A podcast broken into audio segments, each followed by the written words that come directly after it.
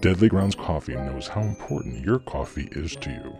Every batch is roasted to perfection with a unique special method that brings out the richest, deepest, smoothest flavor you'll ever find.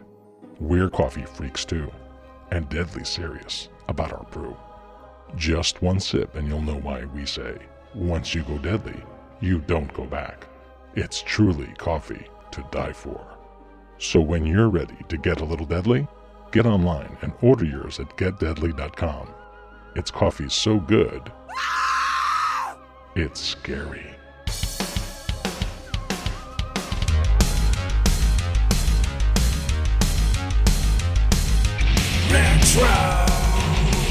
Greetings and welcome once again to another episode of the Retro Ridoctopuscephala Podcast. That's the only show that celebrates all the things that made growing up awesome. As you retroids know, we are part of the Dorkening and Dinebriart Podcast Networks, and as always, we are brought to you tonight by Deadly Grounds Coffee, coffee to die for. I'm your host. My name is Parasite Steve, and with me, as sometimes is nobody. Yeah,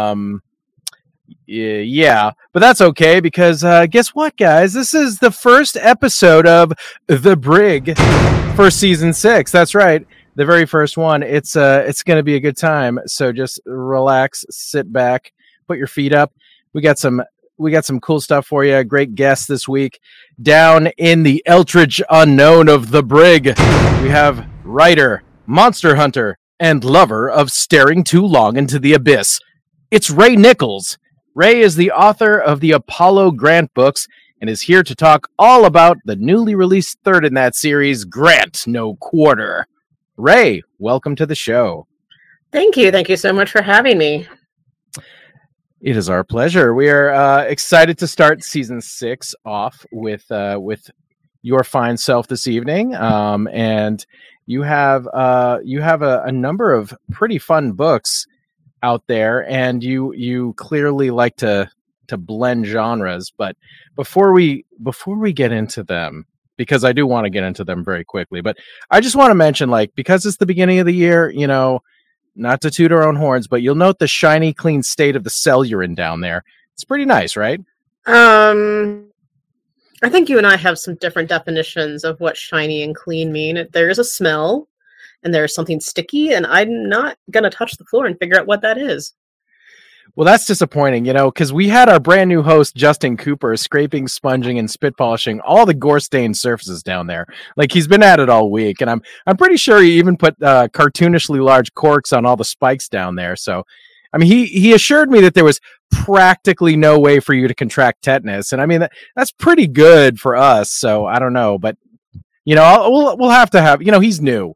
We'll have to have a talk with him, but in all seriousness. It probably hasn't looked that good in 6 seasons. So, try to enjoy is my point. We have a series of 3 books that you've written, the Apollo Grant series. These are published by Mocha Memoirs Press, our friends at Mocha Memoirs Press.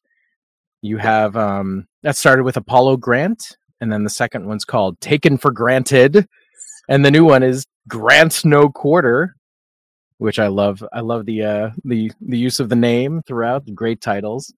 Let's talk about them. But sure. Before diving into the books themselves, can you talk a little bit about what led you into mashing up these particular genres? Horror, humor, detective noir. Why do these great tastes taste so great together? There's a as to why they work together. Hell, I don't know. But people are buying them and reading them, so that's cool. But as to why I started writing them, there is a multi-part answer to them, and the biggest component of that is pure pandemic spite. Nice. So you used your frustrations for good. Yes. So I work one of these jobs to where I'm still working for this company. But, when, 2020 happened and is in some parts of the world still happening. And my job decided that it would be a great idea, even though we were working from home, for me to do the same 50 hours of work in a 40-hour week and a 30-hour work week. No, that's not how it works. No.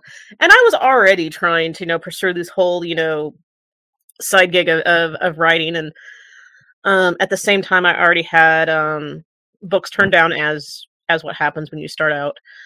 So right. I'm like, you know what? This is what I enjoy. Like, I started out writing high fantasy and just regular, just pure junk. I'm not going to show you the books that will never be published. They are pure junk. But I was like, you know what? I just said, fuck it. I'm just going to write just books where I don't really give a damn what anybody else thinks. I want to write the books I want to read. And right. When I got pissed off at the world because my hours had been slashed and I had this time to write, I was reading some of the John Hartness, Quincy Harker things. And I'm like, you know what? I want to write something similar in this vein. But I also want to add in some elements of the other things I like to read. So I'm not like completely copying what he's doing. Right. And I just got my computer and said, you know, I don't care where this goes. I'm just going to pants this out. And that's how Apollo Grant came to be. Nice. When I started writing it, I was thinking about a visit I had done in 2016 to Vegas. That is what I like to call the Final Fantasy XIV Fan Fest fail adventure, where they completely jacked up our tickets, but we went to Vegas anyway. And some other friends in my group were able to go to the convention. They come out. We meet at the Paris Hotel, which is where the first book starts. And I preface this by saying I have never seen an episode of Futurama at this point. Okay. Because the opening line is very similar to Bender's tagline, you know, where he references blackjack and hookers. But, you know, what he says and what I say are in my books are actually very, very different. But my opening line is, you know, my friend Greg, who I was with at the time, we had gone into the Paris Hotel and there's this nice Parisian skyline. And I had never seen a casino that was like this with, you know, blackjack tables with pretty much essentially strippers dancing on top of them. And like a country western stage over here and like a Guy Fieri restaurant over here. Like it was insane. It was nuts. And I'm like, why not just use this as a setting for my book? Yeah. And it worked. Yeah. And have you ever been to Vegas? I've never been to Vegas, no. It is one of those places, yes, there are people walking down the street with 3-foot tall alcoholic slushies. And yes, those things do happen. And it's great. Yes, there are vampires. Yes, we must hunt them. I mean, I'm pretty sure there might actually be vampires. Who knows? I mean, it's Vegas. But no, I use a lot of influences from that trip and a few other ones I had done since then to really, really capture the setting of those books. Gotcha. Whatever happens in Vegas stays in Vegas, including the vampires. Until we get to book 3 of my series where they leave Vegas. Okay. Because I didn't want to write it. I didn't want to write. I wanted to get them out of Vegas for a book. So that's nice. Very. Very cool. I mean, yeah, I think that, you know, as writers, we all have, first of all, we all have the crap on the shelf that no one's ever going to read. That's just all of us. And we you know, that's part of, you know, learning how to do it. Right. And I think you have to write those trash books to figure out what it is that you're. Because I, for a long time, had been wanting not to write urban fantasy. I was so gung-ho and I'm going to write the next big, great American high fantasy epic. I'm like, no, that's not what happened. I wrote Apollo Grant. I realized I'm actually kind of okay at this. Yeah. Yeah. It's funny how that happens. You know, I mean, I started my trash books, quote unquote, are like, nothing like the books I've put out. I've only released adult horror, and this was like a kind of a middle grade fantasy. So was my first thing that I did, and it was pretty long too, until I realized, like, okay, this is good. This can just stay here. I'll just do something else. But it is fascinating, like how much you learn along the way when you do stuff like that. And as far as like, you know, being careful of, okay, there is that fine line between inspiration and plagiarism. So yeah, you gotta be careful with it. And I always try to like. Yeah, so it's not so much that it's... Yes, in a way it is plagiarism, but I think that's not the word I want to use whenever I'm talking about describing the use of tropes or anything like that. I think the word we're looking for in this case is derivative. When it becomes derivative, it's when you get that feeling of, this isn't...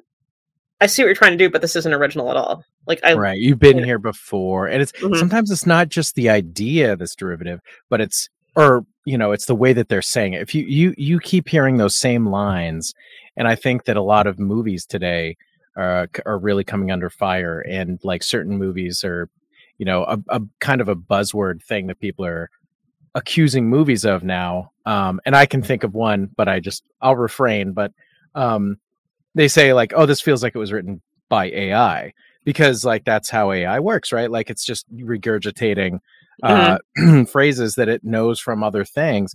And so when you start to like hear these same phrases over and over, and everything's just so tired, you know, I cannot tell you, like, if every time I hear the phrase, you know, a villain will say it and they'll be like, to the hero, we're not so different, you and I. I'm like, oh, come on. Like, I never need to hear that ever again.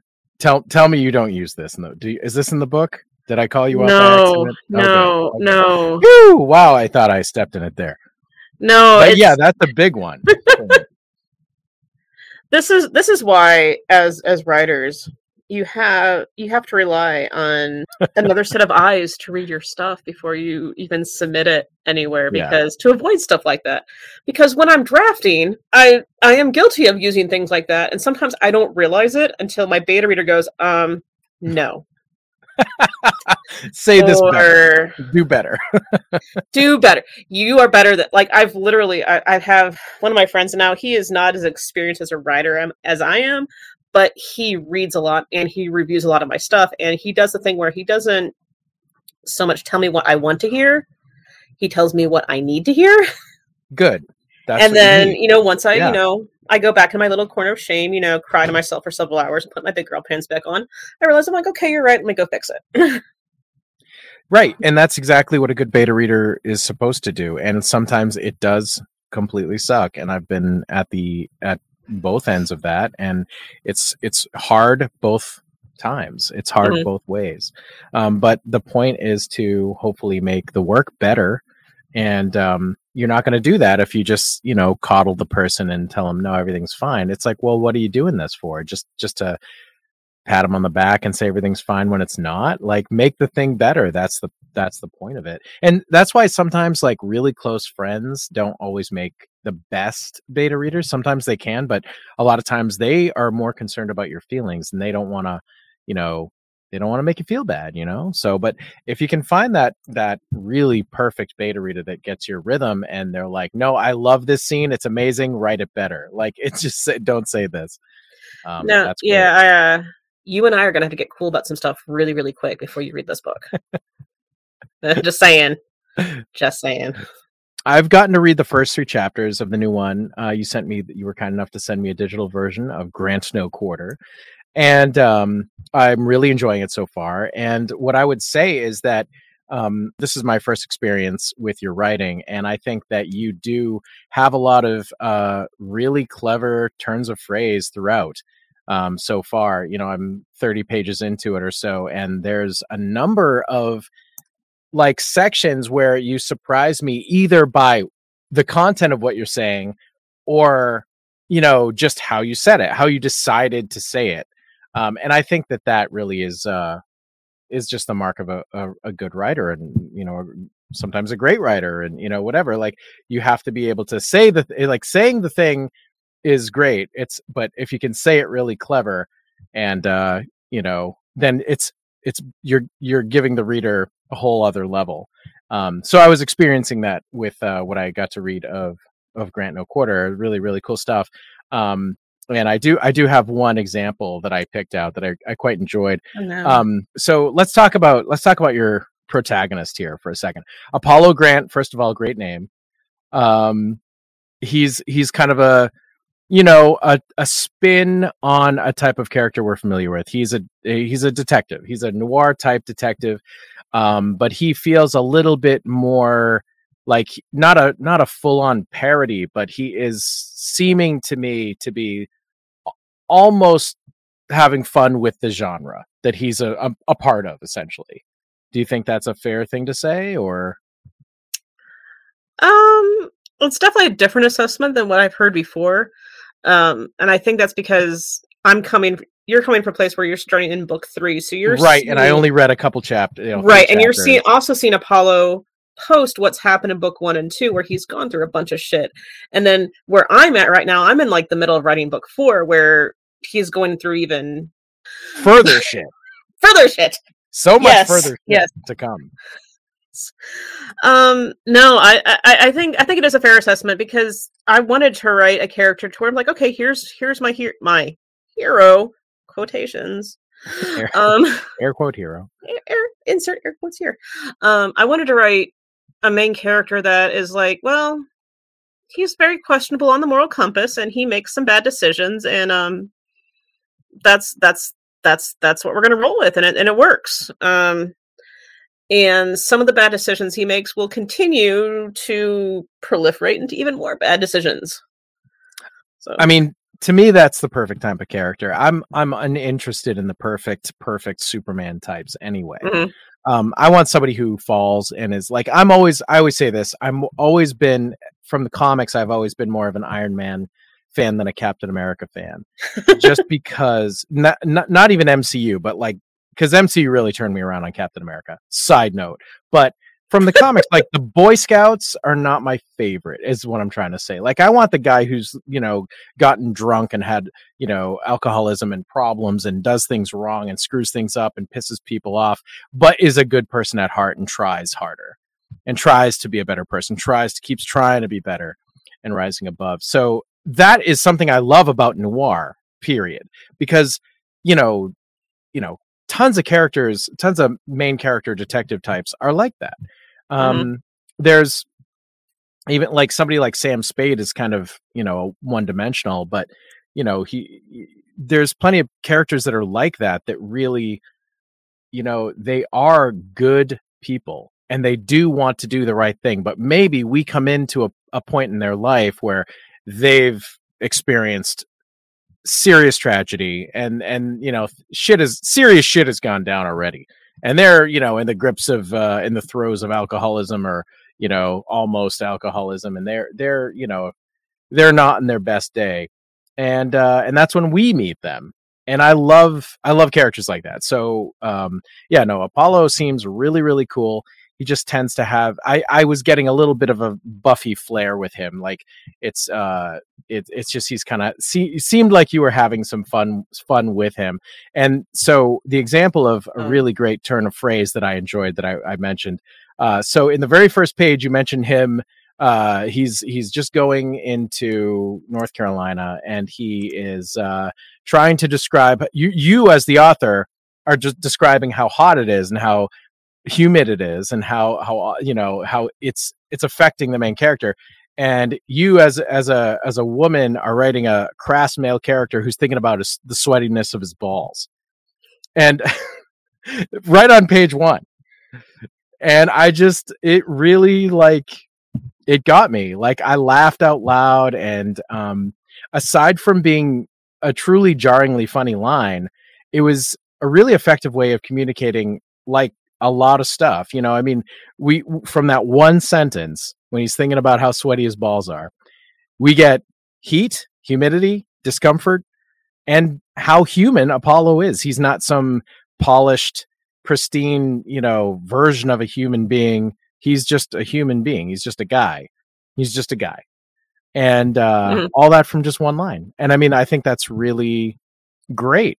I loved that. So, and that was on page 1. So you disarmed me so much, and I'm like, okay, this is where we are now. Okay, we're doing this. All right, let's do this. And I'm like fully in. All because we're talking about sweaty balls. Like, all right, let's go. Let's do it. One of the things that I like to do, and this is going to sound very stalkerish. One of the things I like to do is observe people. Uh-huh. I mean, as a writer, you have to do your research, whether it's you're writing historical fiction and you're trying to research the setting. For me, if I'm writing somebody that I don't necessarily identify either physically, characteristic wise, gender wise, I'm going to have conversations. I'm going to observe people. Mm-hmm. And thankfully, one of my best friends on my beta reading team is a very crass, unreliable dude, and that we tend to have very voracious pun exchanges like pun. So that's where a lot of the humor comes from, because he knows that I can go toe to toe with him and I have no shits to give. And here I am as a female presenting author, and I am writing this basically, you know, the generic white male protag douche canoe. And I can say this because Apollo Grant is my creation, and he's like you said, he does kind of do the Iron Man thing that he makes these mistakes, and sometimes he'll do one of two things. He's going to do the redeeming thing, or he's going to be like, well, this is a bad idea, but let's go, team. So I liked him from the word balls. So, I mean, what can I say? So how did you decide on this as your hero, your air quotes hero that you're going to write, as you just said, generic white douche canoe? How did you decide on that? I just wanted to use the name Apollo because a worker named Apollo, and I thought the name was cool. It is cool. It's a very cool name. I wanted, you know, vampire stories are never going to go out. They never will. They're going to exist until the end of time. But I wanted to write something that was focused more on the monster hunter than the monsters. Yes, there are monsters, and those monsters, as you see, especially because you have Wayne and Tal now, you see them in, and I'm sure we'll talk about those later. They have their own moral compasses as well, given their conditions, and them with Apollo and his very unique profession. These people, not things.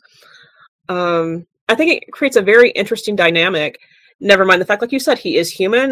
There's going to be some family drama that comes into it that ties into it as well. So it was just an interesting way for me to explore somebody who is like this and has daddy issues.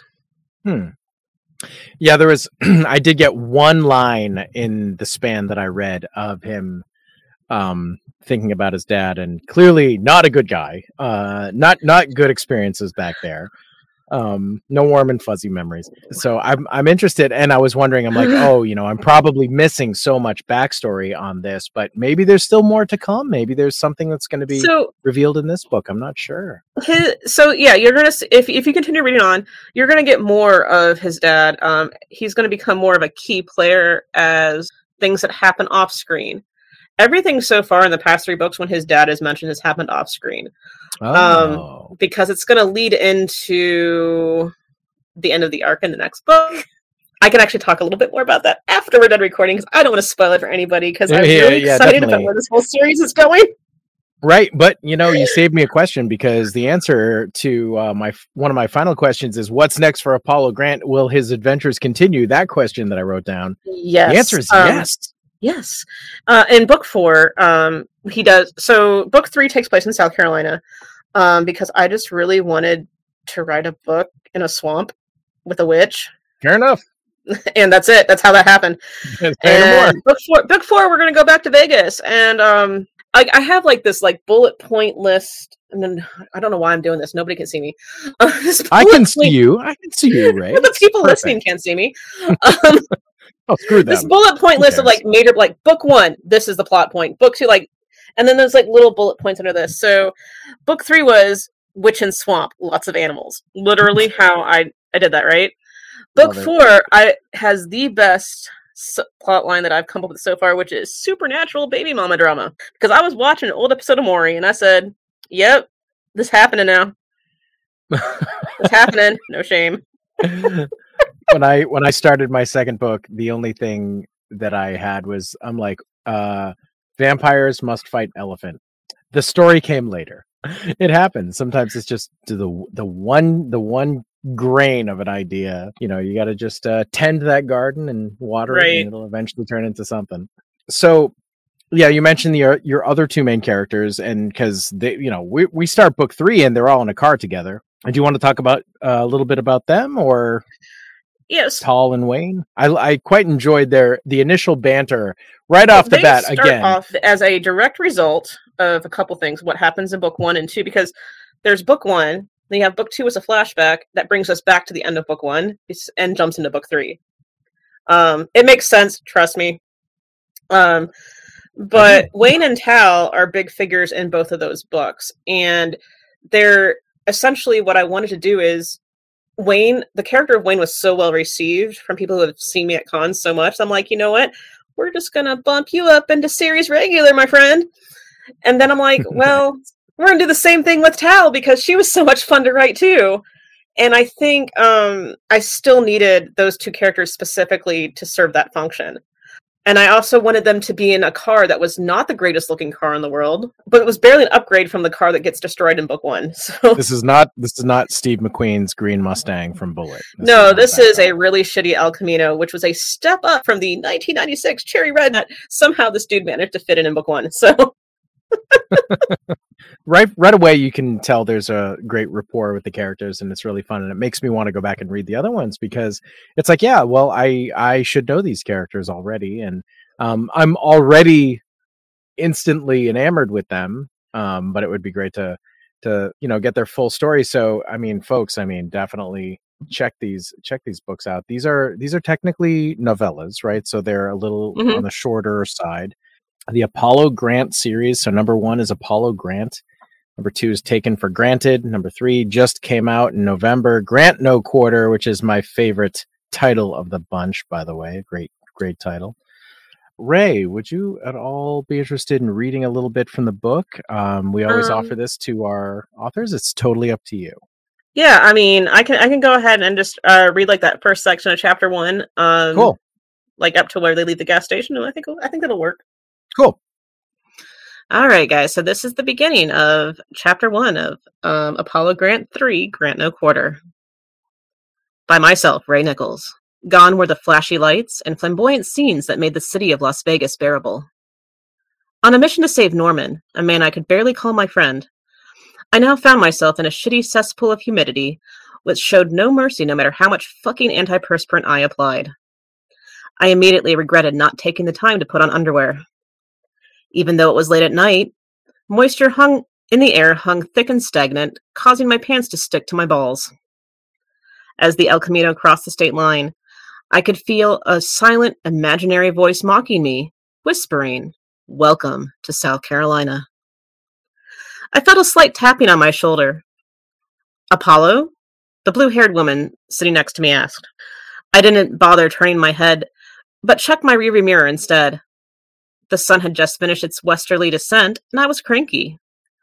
Another tap on the shoulder, this time pressing so hard, her finger felt like a tiny hammer. "Apollo?" she asked again. "Hello? Can we stop now? I need to pee." A small snicker answered her request, but not from me. The man sitting on the far side of her leaned forward and pointed with his thumb out the passenger window. He was certain only an apocalypse could make a strand of it fall out of place. "There's a tree right over there, Tal," he said. Tal turned her attention to him. "Shut up, bats." I exhaled a deep sigh. These two morons had been going at it ever since we left Vegas. A bit of anger seeped into my voice. I had had enough of their bullshit. Wayne sat back and crossed his arms. "We might have similar monikers, but I'm so much cooler than Bruce Wayne."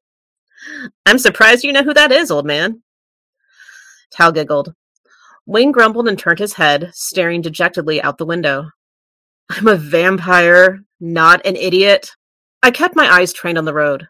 The journey so far had been uneventful, with the trees and the highway being the only things in my immediate sight. Keeping my focus was all I could do to prevent myself from reminding the man in the car with me that drinking untested blue super serum was probably not the best of ideas. We still had no idea what the ramifications of Wayne's action would be. "Apollo, I really need to go," Tal said, drawing the last word out in a long whine. Thankfully, we passed by a blue sign which read, "Gas, next exit." I could see the ramp approaching. "Fine," I said. "There's a station up ahead. Maybe she'll stop her yapping." Tal punched Wayne in the shoulder. "Maybe you should stop flapping." Wayne smiled, pointing at his teeth. "I have fangs, not wings." I rolled my eyes. Some rescue squad we were. I just hoped we got to Norman in time before my companions did something dumb, like kill each other. The gas station was located fairly close to the exit as we pulled off the highway. It looked like some rundown mom and place with a convenience store and only 2 pumps. I parked in front of one of the pumps, and Tal wasted no time getting out of the car. She climbed over Wayne, her foot landing squarely in his crotch as she opened the passenger side door. "Damn bitch, you could have waited for me to get out first," he said. I blinked at him in surprise. It was the first time I'd ever heard him use such strong language. Then again, I'd be pissed too if someone tried to flatten my dick with their heel. Tal didn't bother looking back. She rushed inside the store with an almost unnatural speed. Wayne sat doubled over, holding his crotch, trying desperately not to cry. My stomach growled. We had been driving so long, I couldn't remember the last time I had eaten. Wayne's consumption of the serum prevented him from turning into dust in the sun.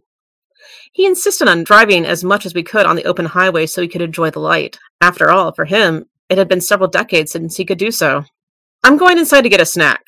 You gonna be okay? I asked. Wayne waved a hand in my direction. Taking that as affirmation, I got out of the car. Humidity clung to me like flies on fresh shit, and my clothes stuck to my skin. At least the full moon overhead provided a nice ambience. I shook my head. Who the hell was I kidding? I was in the middle of the South, the stifling air unbearable, and I walked almost bow-legged due to the tug of my pants as I headed toward the store. As I neared the building, I swore I saw a dog the size of a wolf staring at me from the woods behind. Wolves in South Carolina? It didn't make any sense. I blinked. The wolf dog disappeared. A small bell hanging over the doorway jangled as I headed inside. The clerk, a man in his mid-40s, grinned at me. "Not from around here, are you?" he asked. "Come again?" He pointed at my legs. "Saw you walking up here. Only fools would wear leather in this heat." I narrowed my eyes at the clerk. He laughed and continued reading the newspaper on the counter. The man probably peaked in high school. Who the hell was he to insult me in such a manner? Quickly disregarding the man, I headed down the snack aisle and picked up a package of flaming hot Cheetos and a Coke from a nearby cooler. "Glad to see you didn't fall in," I said, as Tal stood next to me. "You're a funny one, Sparkles." The previous week, I took a shower using some of Lilith's glitter shampoo, and Hal was sure to put in a jab about it whenever possible. I'm still picking glitter out of my nether regions when I go to the bathroom. I couldn't figure what was worse, the great glitter incident of 2020, or the fact that the reason we were here on this mission was all Lilith's fault. I sighed. "Never going to let that go, are you?" Tal reached up and ruffled a hand in my hair. "Probably not." "Y'all gonna stand there and flirt, or do you want me to wring that out?" I noticed the headline on the paper. "Missing persons case claims another victim." It's just a coincidence, Apollo. People go missing all the time, I reminded myself as the clerk scanned the bag. We were here to find Norman. I didn't have time for other people's problems. "That'll be 5:35, the clerk said. "Fucking highway robbery is what it is," I muttered as I put a $5 and $1 bill from my pocket onto the counter. "Keep the change," I said. Tal followed me out as I stormed back out to the car. Wayne eyed Tal suspiciously as he scooted over so we could get in. "What?" she asked. "You'd be cranky, too, if a pint-sized person just smashed your balls," Wayne said. Tal simply shrugged in response. My clothes made a sickening, squishing sound as I sat. I started the ignition and drove away, pressing the pedal as far down as it would go. I wanted to get to the motel Tal booked for us as quickly as possible so I could shower and change. As we drove off, I could have sworn I saw a wolf staring at me with its yellow glowing eyes in the rearview mirror. There we go. Great. Thank you very much. That was great. I think it's really funny, and your observational quality is amazing. The fact, like I've never even read a guy that talks about his balls as much, and you have him, like, but you're showing humidity, and you're showing the main character's discomfort. It's not for no reason. It's not just crass. It's not just for a laugh. It is funny, but it is for a legitimate reason, and it really is effective. At least for people who have balls, like I can justify right. The bow-legged comment. Like, I don't even know how you know that. Like, you're that observational. Like, it's really, really funny to me. I think also, a lot of it too, especially with Apollo, is granted he grew up. He's part of him is like me. He's an extension of myself. No, he grew up in the Midwest. He ends up in Vegas, so he's been spending the last 10 years in Vegas. He's a city boy, and now he's in the country. And he's gonna spend a lot of book 3 going, "What the fuck." I also really enjoy the scene that follows this, where Wayne is the one that actually ends up eating the flaming hot Cheetos, and gets the crumbs stuck in his fangs. And stuff. Because I have been on so many road trips where I buy a snack, I am so excited to eat the snack, and I'm like, you know what, I'm driving, so I'm like, here, hold this for me, and 10 minutes later, I'm like, where the fuck's my food? Like, and the goddamn vampire in the back seat's already eating it. Like, come on, man, dude. Do we even get any? You get no nutritional value out. Okay, granted, I don't get nutritional value out of Flamin' Hot Cheetos either, but, you know, still, I paid for them. Thank you very much for the reading. Fun book so far. I'm looking forward to reading more. And, you know, guys, there's 3 books. There's going to be a 4th book. Or I don't know if you're planning on stopping or just riding this wave as long as it goes, or what you're thinking. I believe that stories should end at some point. Right now, I have the current arc that we're in now is going to end on book 4, and then the second arc is going to be a continuation of arc 1, of course, and so it's going to be like books 4, so it's going to be like 8 books is what I have planned. Okay, that's a lot. And they're all going to be novellas because they're quick, they're fun, I can write them in between doing other stuff. I do want to write other stuff in the Apollo verse, but I don't necessarily want to keep writing Apollo.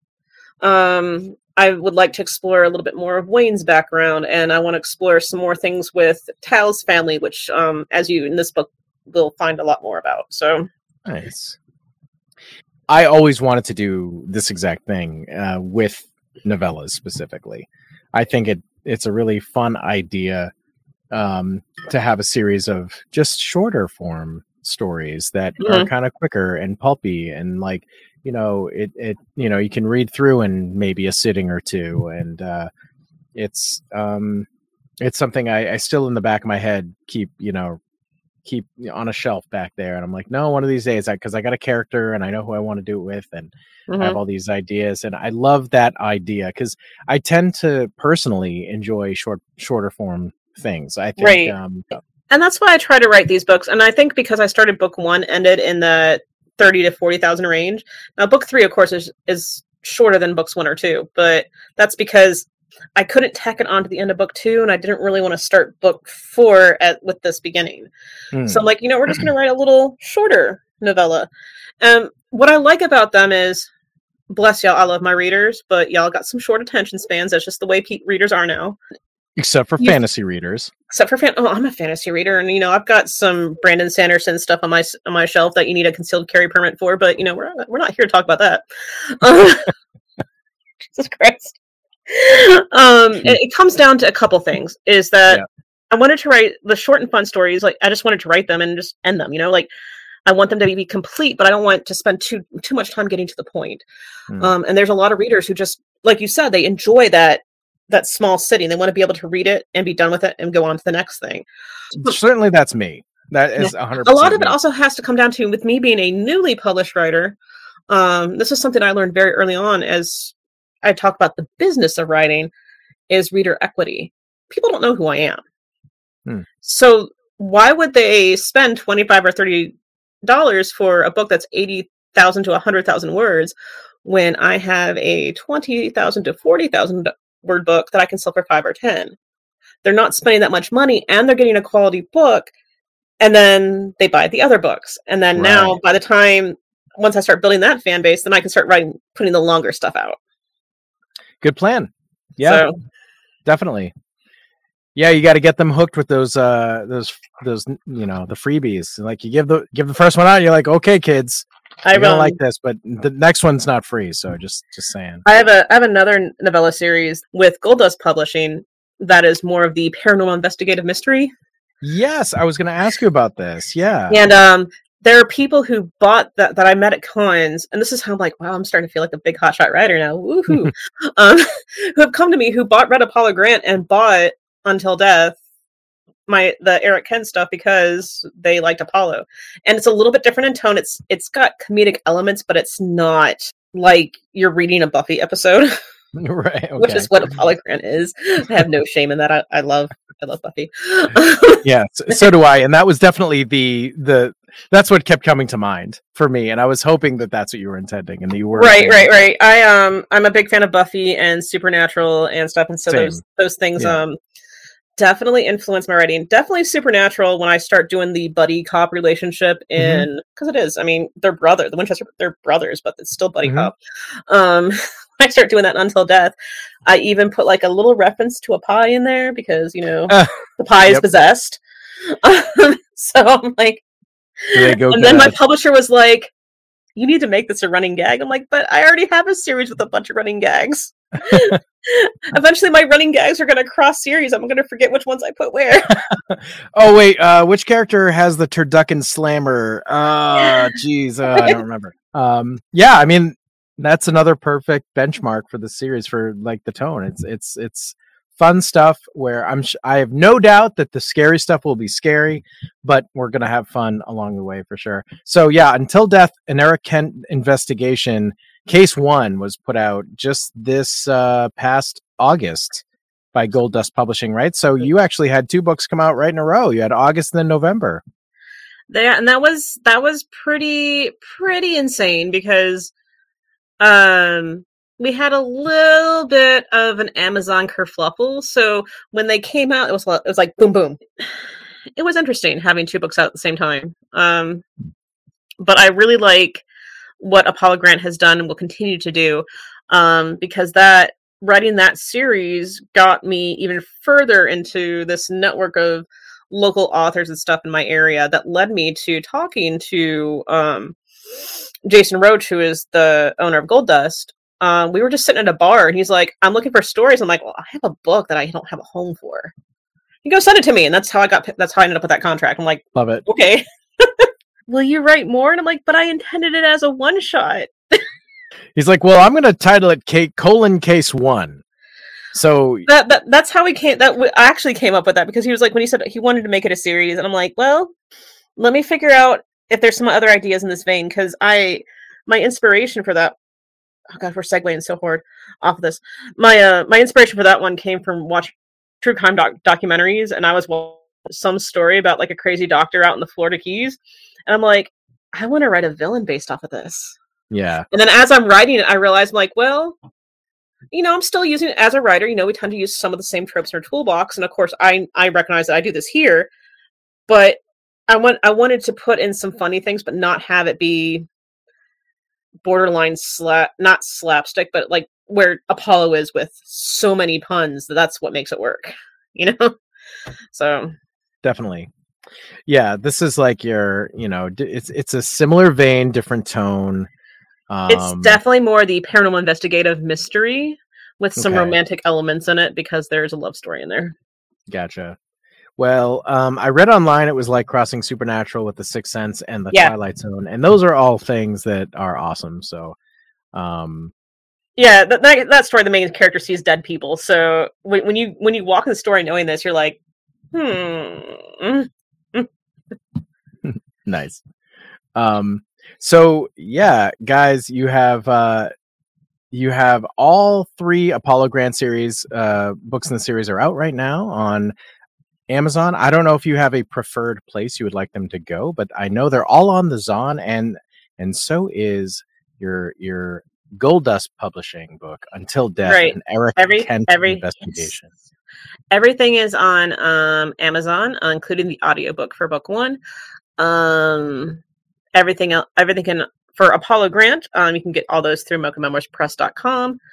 And the same thing with Until Death is also on Amazon and can be found through the Gold Dust Publishing website as well. Awesome. So for Apollo Grant, that basically what you're taking out of that is go to Mocha Memoirs Press. Do not go to Amazon. How about that? Absolutely. Let's make sure we support our small town indie publishers because they needed a lot more than Mr. Bezos. Let me tell you, they need the support. So, and we love them, and we wish Mocha Memoirs, and we wish you, Ray, all the success with this really super cool series. And thank you so much for coming on the show. Thank you so much. Before we get out of here, I did want to ask you, we tend to try to swing things back around to nostalgia because that is our main bread and butter. And there's a really funny anecdote in your bio on your website that I'm going to turn into my final question. Okay. Which is that you say that you are just 2 degrees away from Kevin Bacon. Yes. The Kevin Bacon. The Kevin Bacon. The hero movie. Of Peter Quill himself. Care to elaborate on that? Like, what's up? So, let's go back in the Wayback Machine, back to the early 2000s when I was just a young thing. Oh, gosh. This is the story that I like to tell. And I was working at the Central Piedmont Community College summer theater program. I was doing prop work and tech stuff as part of my classwork, and I got to meet the man running the theater program on the tech side. His name is Bob Krogan. And he was, if I recall correctly, he did a lot of costuming and puppetry and stuff from the University of North Carolina. And he would come in and do the summer theater program with us. When I first met him, we were talking about people in the industry that we knew and met. Because when you're in theater, it's kind of like writing. Everybody knows everybody. And when people tell you stuff, you just, for the most part, take them at their word because we all know everybody. It's just, just how the industry works. So as people are name dropping who they've met and whatnot, he goes, well, yeah, I've worked with Kevin Bacon before. And now, and then the next thing he says is, now you are all two degrees away from Kevin Bacon. I'm like, that's pretty cool. And there were some other people who have worked with Bob on other stuff who were able to confirm this. Unfortunately, this is like 20 years ago, so I can't remember exactly which projects he worked on Bacon with, and I feel really bad about that. I tried to look it up online. I'm like, oh my gosh, I can't remember, but that was really cool. And that's always stuck with me. And I thought that was like when I was writing my author bio, because I wanted to have something that was fun and also represented the brand of stuff that I write and wasn't like, you know, just a boring. Yeah. I grew up in the middle of Ohio. Blah, blah, blah, blah, blah, blah. Like, no. Yeah, it's disarmingly funny. It's charming. I really like it. So when I do my guest applications for conventions, that's typically the one that I copy paste out of my notepad and be like, nice. And now I get to say I'm 3 degrees. Now you get to say you're 3 degrees. Yeah. Cool. There you go. Pretty cool. So thank you for that. So finally, actually, that'll be our second to last question. Our last question. All right. Top 3 Kevin Bacon movies. So. And I'll answer this after you, but I have mine. So the man has been in so many things and in varying degrees of it's a Kevin Bacon movie because he was the main character or he was there for 5 seconds. Oh, no, he's just in it. It doesn't. He's just matter. In it. And I'm like, oh my gosh. There's a lot. I was on IMDb myself and I'm like, well, I'm not really sure. Like I definitely know 2 and I wasn't sure what the third one was going to be, but I've decided. 2 of them were very obvious. So basically there are like 3 movies that stuck out for me. And one of them was Apollo 13. Nice. Yes. You know, because, you know, I like pseudo movies. You like things with Apollo in the name. I know, right? Has Apollo in the name. And it's also, you know, I say pseudoscience because when you do books, especially any kind of historical fiction, you have to like stretch the science a little bit. My dog Skip, because even though that was, you know, whatever. Don't judge me. I'm allowed to watch sappy movies too. Okay. And then. No judging. Of course, and this one is also on brand for me, is RIPD, the Rest in Peace Department, which I watched that recently, like only just last year, and I'm like, well, this isn't going to win an Oscar, but I really like the concept, so I'm going to stick with it. Nice. So that was like Ryan Reynolds and Jeff Bridges? Yes, and it was amazing. So Kevin Bacon was in that. I didn't remember that. I did see it, but Nice, you know, great picks, and neither one of us is going to say Footloose, so you know, kudos to us for that, for not being basic. I actually didn't like Footloose, so I never saw Footloose until I think it was like 2 years ago because my daughter wanted to see it, and she was I think like 13 at the time, and I'm like, yeah, I avoided seeing the dance-off movie my whole life, but okay, let's do it. It's really funny that I didn't like it because I normally watch any movies that are like the cheesy teenage rom-coms or anything that has, you know, dancing or singing, because, you know, I'm a sucker for those. And I'm like, I just don't like Footloose. Because musicals don't have the music part as part of the plot. It's just like the medium. It's not like the characters don't really feel like they're aware. It's just the, you know, it's the presentation more than anything. Some of the modern musicals that are done very well do incorporate the music. This one didn't do it, didn't execute it as well as I would have liked. I'm not saying it's bad. It's not. But right. I was like, it's just weird. It's just weird how important dancing was, like for real, for this town. But anyway, it's a classic, and that's fine. So, okay, so mine, I'm gonna go Flatliners with, you know, Julia Roberts and Kiefer Sutherland, and Kevin Bacon was so great in that. He was right at the beginning there. Flatliners rules, and then Oh, the creepy ghost kid in that movie really freaked me out when I was a kid. And then definitely, absolutely, I feel like this should be my number one, but it's number one for nostalgia love, but it's number two on my list, and that's Tremors. Gotta say Tremors. I came Tremors. So close to putting Tremors down because like I like really so bad sci-fi. I love it. I love it. It's not even bad to me. Like, it's just, I know I get it. It's Jaws on land, and it's done so perfectly. Love it. So number one for me is definitely Stir of Echoes, which is actually one of my favorite ghost stories ever. It's probably my number two favorite ghost story ever. Number one being The Orphanage, which is that the Mexican movie, Guillermo del Toro produced it. Yeah. Gorgeous movie and such a good ghost story. But yeah, Stir of Echoes. Oh my God. What a friggin' movie that is. Have you seen that? No, but it sounds amazing. I'm going to add it to my list. What have I been watching lately? I've just been going on down like the retro kick because I've been working on birthday presents and art stuff and non-writing things. So I've been playing like movies from the early 90s in the background. So I did this like whole like Jurassic Park marathon. Awesome. And now I'm on Chris Pratt Jurassic Park. So yeah, I love getting on kicks like that. I love getting on kicks and you're like, okay, now I'm going to watch them all. I always kick myself when I watch these cuz I'm like, I love Michael Crichton as a his writing because of how he presents, makes the science in his books palatable and understandable. Yeah. And I read both Jurassic Park and Lost World, and I'm like, I understand, with this disclaimer that certain things work in prose better and certain things work in visual media better. And that's like a whole nother show that I'm true.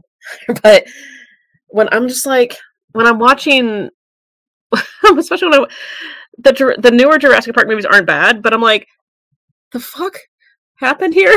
It's like, it's like a multiverse canon. You have book canon that goes in direction A, and then you have like movie canon that kind of does this number and then turns left at Albuquerque. Mm. Excellent Bugs Bunny reference. So I still watch them because I think they're fun to watch, but I also have strong opinions of why they are the way they are, and I do not want hate mail, so I'm going to sit in my chair. Okay. Yeah. Well, I think, we're talking about derivative things, and I think if I see one more movie of a hunky guy holding his hand out to whatever the beast is, to tame it because he's the blank fill in the blank whisperer, I think I may throw up, like, physically. And I did just see Rebel Moon, and it actually did that, and I didn't throw up. So I think the next one is my one. I haven't seen Rebel Moon yet, and I'm very hesitant because I'm like, I have a complicated relationship with Zack Snyder movies, and we're just going to leave it at that. Yeah, well, that's fine. So do I, but we can leave it at that. Fair enough. But yeah, if you're looking for non-derivative material, I would look elsewhere. Is what I'm going to just say about that. So there it is, folks. Apollo Grant, Kevin Bacon, Ray Nichols. Thank you so much for coming on the show. I know we had some. Oh, you're so welcome. I know we had technical difficulties, and I hope the episode turns out as good as I wanted to, because this was a great discussion, and we just had some bad connectivity tonight. And I do have a snowstorm going on here in Massachusetts, and that might be part of it. I'm not sure, but please tell our listeners where they can find you one more time before you get out of here. And we will certainly put any and all links in the show notes as well, so people can easily click on them on their device of choice. But yeah, before we get out of here, please tell them one more time. Yeah, hey guys. So again, I am Ray Nichols. I write science fiction, urban fantasy, noir, and all sorts of really, really cool stuff. My main series I have right now are Apollo Grant, which we just discussed. Those books can be found on MochaMemoirsPress.com, or I also have links to the Mocha Memoirs site and Amazon through my website, raynichols.com. And then the same thing with Until Death, which is through Gold Dust Publishing. And my books can also be found on ye olde Amazon. The the Zon, as it were, as the kids don't say. The Zon. The Zon, on the Zon. The Bezosverse. The Bezosverse. This is the darkest timeline that we live in. Thank you so much again for coming on. I will get us out of here. Guys, thanks for listening to this episode. We are about to wrap it up. If you haven't jumped ship by now, we certainly hope you've enjoyed this week's journey over the treacherous waters of all the things that made growing up awesome. If you like what you've heard, please hit that little subscribe button and like us on Facebook and the place formerly known as Twitter, whatever. I don't even want to say it. It's just dumb, but we're there for some reason still. All right, so before I finally get us out, let me just hit this little button and get you out of the brig. We don't want to leave you down there. I know the conditions. I apologize, they weren't quite up to your standards, but okay. You know, they're a lot better than usual. I mean, we've had people.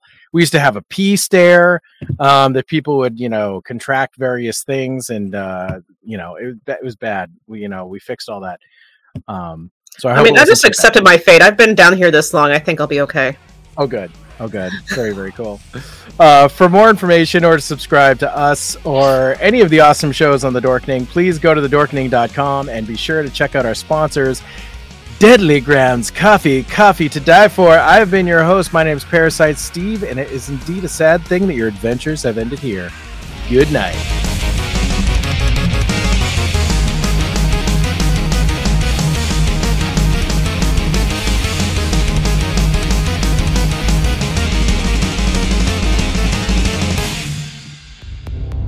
For more shows like the one you just heard, check out the Dorkening Podcast Network at thedorkening.com.